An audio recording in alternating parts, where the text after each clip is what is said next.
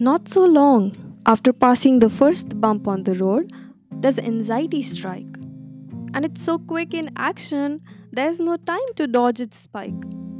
It pricks my mind, and like watching Aurora, I fall, but into a hurtful trance whenever anxiety calls. It makes me imagine things that I could be, like someone too proud or the bad guy, once my dream turns into reality.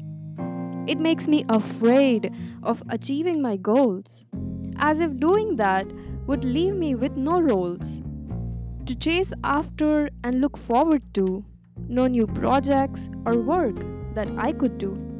It makes me think about everything that could go wrong. I've barely started on this journey. Why am I thinking so far and so wrong?